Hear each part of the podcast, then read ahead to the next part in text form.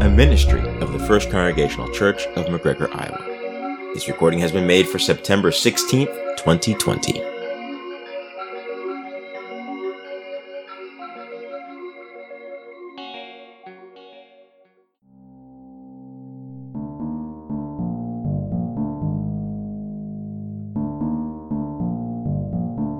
A reading from Psalm 102, verses 18 through 28. Let this be a record for a generation to come, so that a people yet to be created may praise the Lord, for God has looked down from the holy height. From the heaven the Lord looked down on the earth to hear the groans of the prisoners, to set free those who were doomed to die, that they may declare in Zion the name of the Lord, and in Jerusalem God's praise. When the people gather together, and kingdoms to worship the Lord, God has broken my strength in mid course. God has shortened my days. Oh my God, I will say, take me not away in the midst of my days, you whose years endure throughout all generations. Of old, you have laid the foundation of the earth, and the heavens are the work of your hands. They will perish, but you will remain. They will all wear out like a garment. You will change them like a robe. They will pass away, but you are the same, and your years have no end. The children of your servants shall dwell secure, their offspring shall be established before you.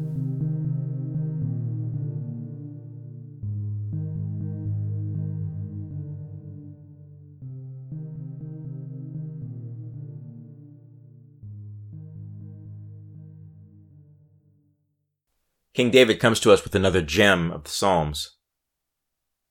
This particular Psalm, 102, begins with a litany of misery.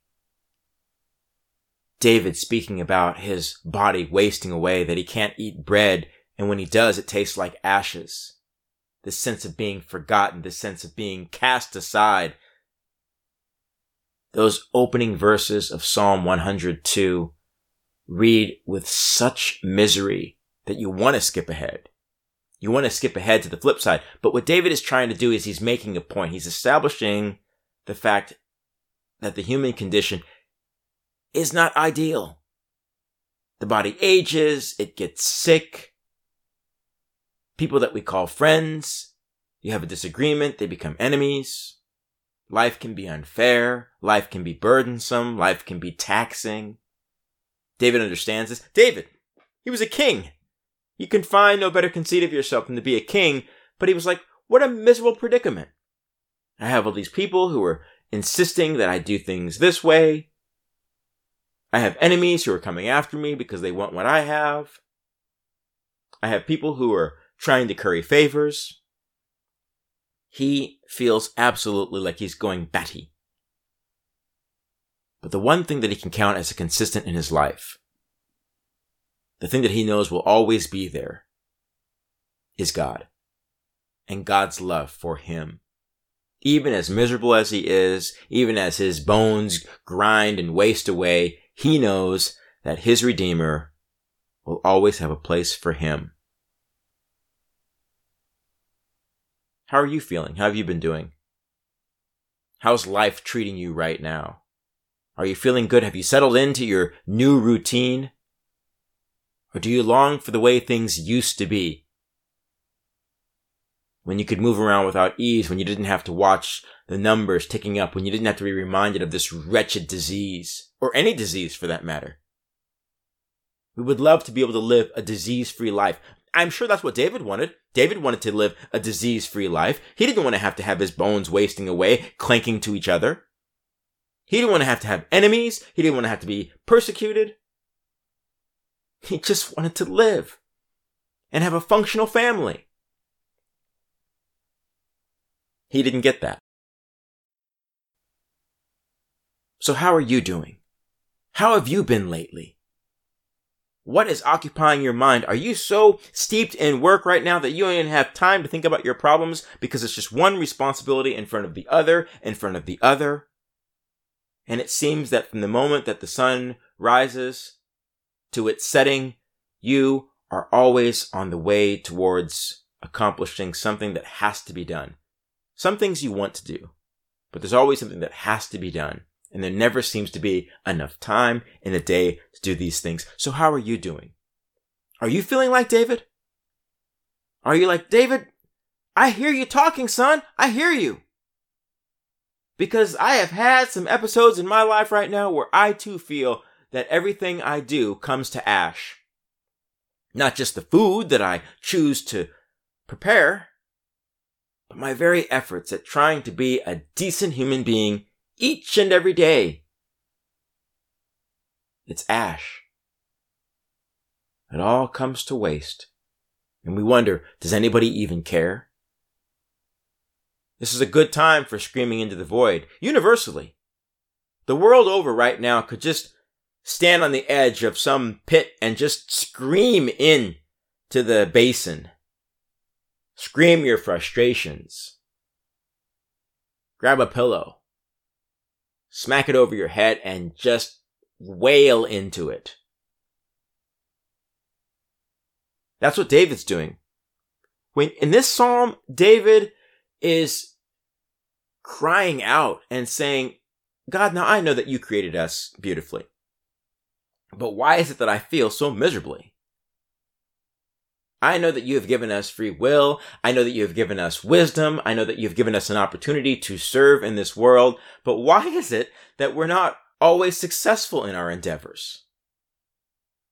Why can't we just break forth right out of the gates, run a clean stride, win the race, be victorious, look back on our labors and say, job well done? Why does it always have to be met with criticism, setbacks, mistakes, redos? But even as David is trying to assess the misery that is his life, he still has hope. And the verses that I shared today in this passage are the verses of hope, where David says, Let this be a record for future generations. Those who have not yet even come into being, who have not yet entered this world in any form, but who will, who will come long after these words are penned. There will be a generation that will rise up and that will hear of God's goodness. And they will attach themselves to that promise because you know what? They're going to live lives where there's going to be some misery and some frustration and some setbacks and some unanswered questions, they are going to have the same experience that we are having right now.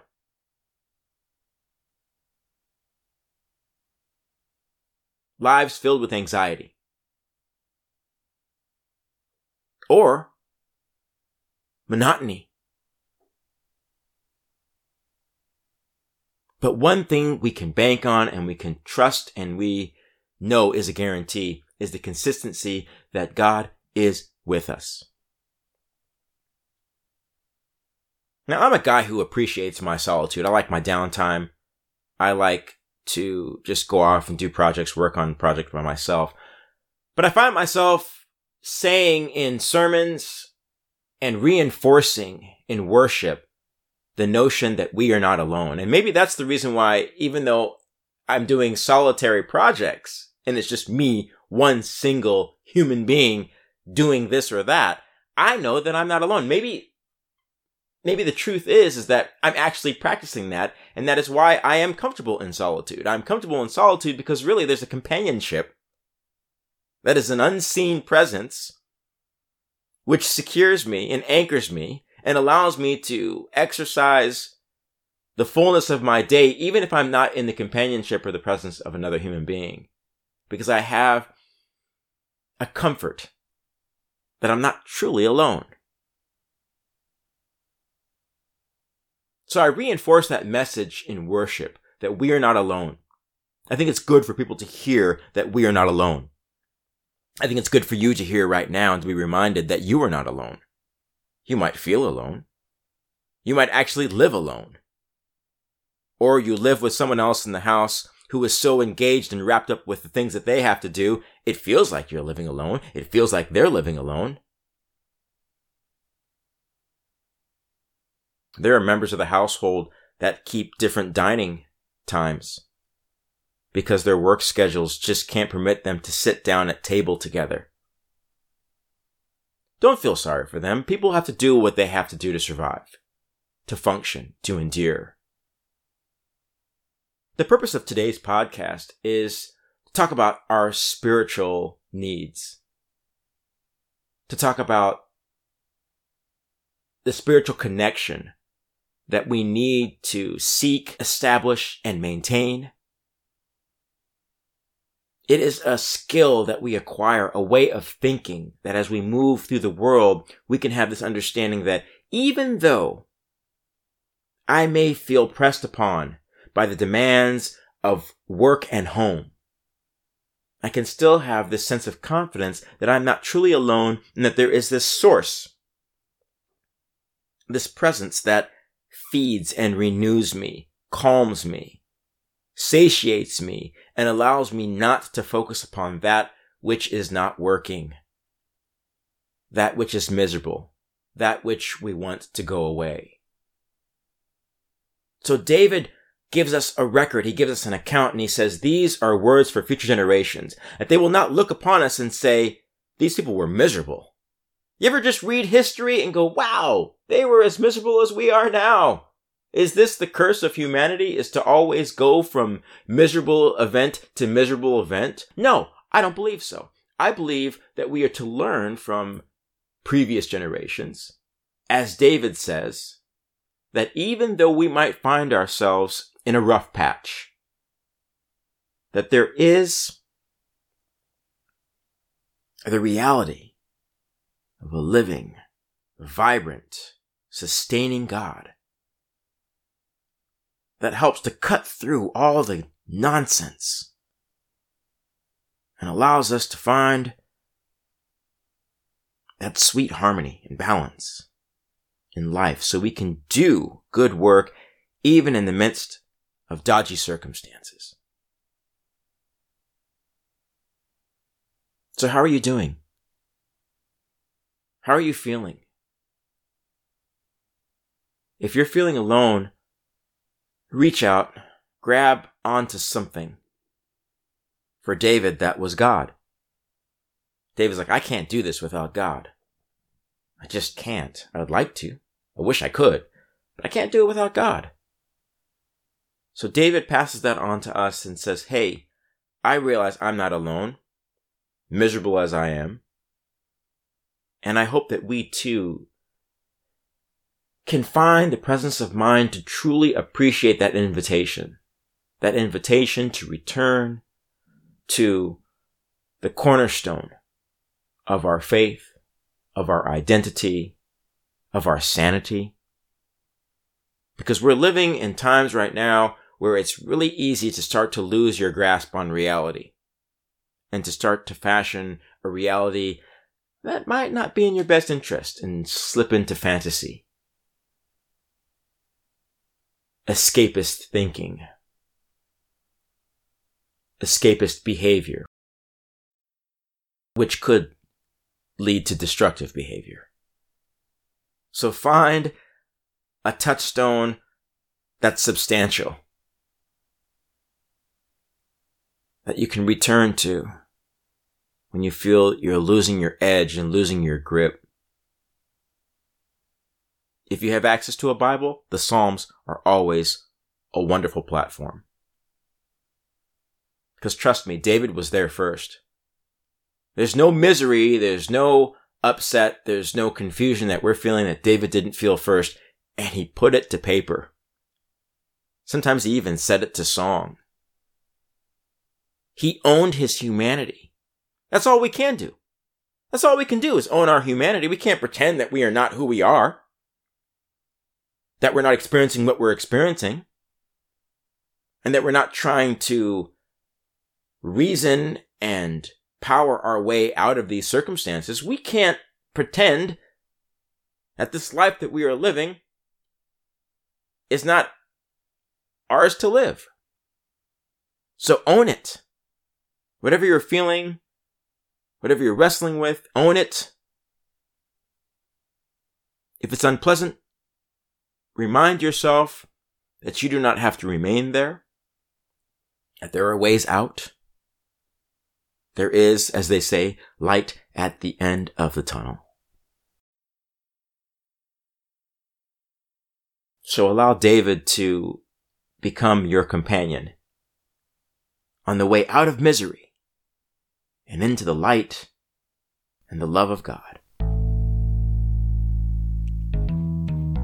Amen.